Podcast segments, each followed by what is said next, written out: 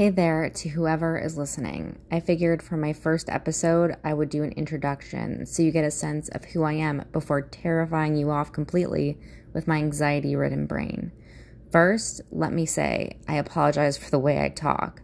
I've been told I talk like a valley girl, and I have no idea where that comes from since I grew up in the Midwest. I also swear a lot. I'll try to keep it down, but there are no promises as I plan on talking naturally through these episodes. Speaking about natural, I laugh all the time. I can guarantee that you will hear me laugh at myself in every single episode. Second, I'm not using any fancy equipment for this. Right now, my only tool is my phone, and so I apologize if the sound quality is not the best. Maybe that'll change in the future. Maybe I'll add music and sound effects, but for now, I'm going to keep this simple. Now, with those caveats out of the way, I think I can begin telling you who I am. Obviously, as time goes on and you listen to me more, you will get a sense of who I am, my history, and what goes on in my life. But for all intents and purposes, knowing a little bit about me may help you understand my anxiety and OCD a little bit more, or at least prove to you just how much of a typical Midwestern girl I am. My name is Lisa. I'm a 30-year-old woman who is living in the suburbs of Chicago. To put it bluntly, and without boring you, I help build hospitals around the country for a living.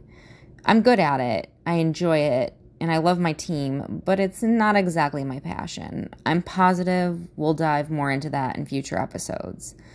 I grew up in the west suburbs of Chicago in a very loving home with family constantly around. I have one sister who is 3 years older than me, who I proudly consider my best friend.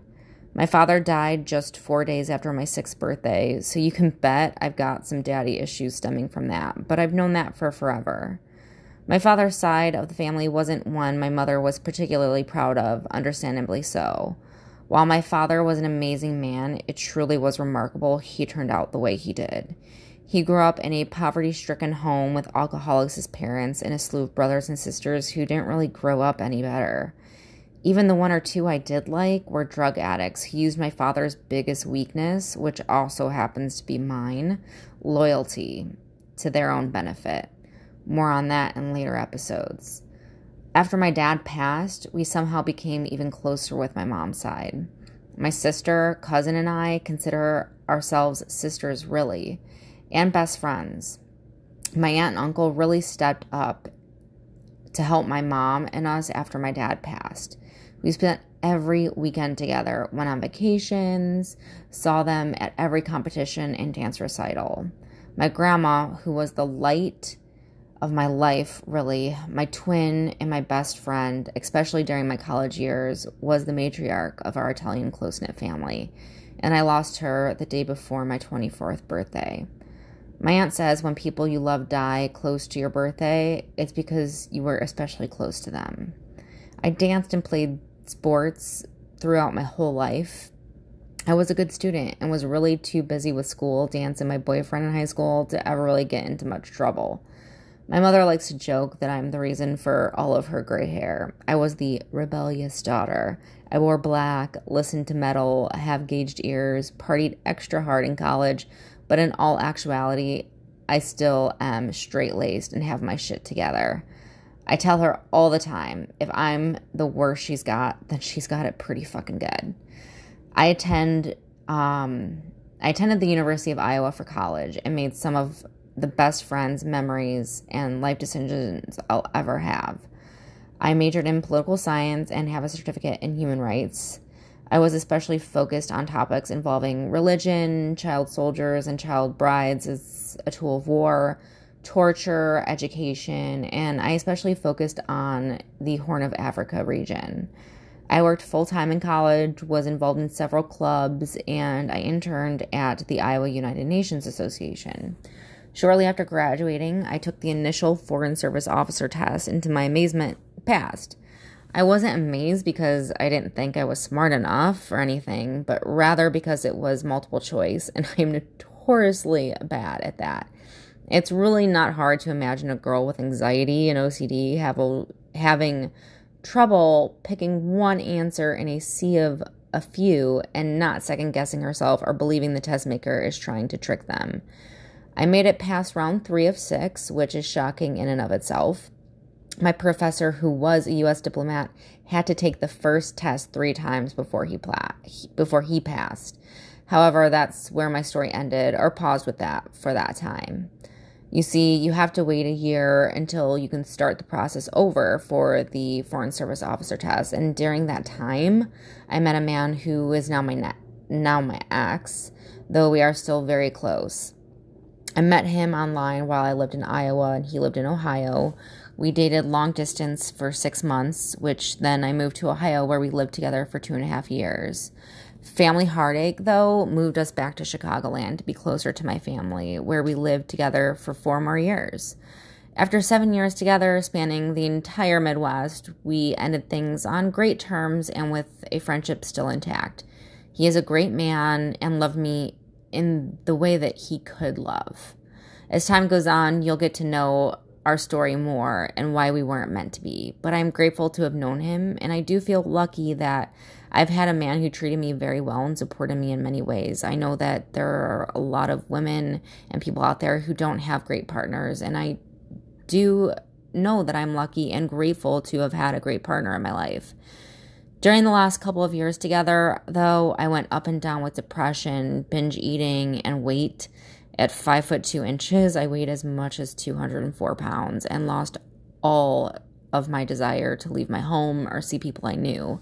The shame I felt after being in shape my whole life had me avoiding even my closest allies and biggest supporters. I didn't even want to see my mom, my aunt, my sister, my cousin, or my uncle. After we broke up, shortly before the pandemic started, I decided to get my ass into overdrive. I began walking every single day, eating less and better, began working out and having a better work-life balance. Suffice it to say, I lost more than 50 pounds in 3 months and reached my goal weight before the end of the year, losing more than 72 pounds. It was harder than quitting smoking or biting my nails, but it was the first bout of confidence I felt in years. A few months later, and quite frankly, out of nowhere and totally unexpectedly in every way, I met a man who I honestly didn't give much attention to initially, but his persistence, consistency, and care made me fall harder for him than anyone ever before. And after the first time we met, I knew he was hopefully my one.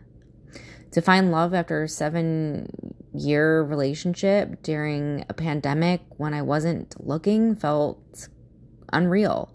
He reminds me in so many ways of my father and my uncle, his humor, his tenaciousness, his work ethic, his loyalty, just really everything about him.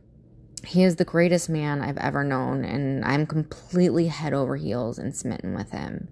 However, he's also a huge crux of my anxiety and OCD today, even though a lot of times it's not logical or reasonable. And it's not fair to him, but stuff like this never usually is. My therapist says he's good for me, and I'm good for him. While I'm a planner, OCD, and anxious about the future, he is someone who goes with the flow and only thinks in present terms. It pushes me in every way to become better, but also at times makes me feel crazy. It's pushing my comfort zone, and it can be overwhelming, but I also feel lucky, loved, and most importantly, alive. While my ex was a great man and supportive, he never pushed my anxiety. And while that sounds like a good thing, it meant I really didn't grow or overcome my disorders in any way. There's passion with this man, love, and a lot of laughter, and already a ton of growth for both of us, I think. So now that you've heard me gab on about my history and a little bit about me, you may be wondering why I'm doing this. Really? I have no idea other than hoping it helps me with my anxiety and OCD. Like the rest of the world, I have a lot going on in my life and a lot of changes. And even while many of them are good, scary, but good, my anxiety and OCD have taken a hit. I am desperate to try anything that will help, and if that means sharing my insecurities, anxiety, obsessive thoughts, and compulsions with the rest of the world, then so be it. Because the last thing I want is to lose things and people I love and opportunities because my inability to manage my anxiety and OCD better. This is not meant to be a woe is me podcast or make anyone pity me. If anything, I hope it provides some comfort, kinship, and laughter to others. If you want to reach me, email me at whatifwithlisa@gmail.com. For now, I've deactivated and deleted most of my personal and professional social medias. They tend to raise my anxiety and feed my OCD habits very, very negatively. I know that this will be a subject I touch on regularly. Wow, can I talk? And soon. Thank you for listening, and I do look forward to the next episode.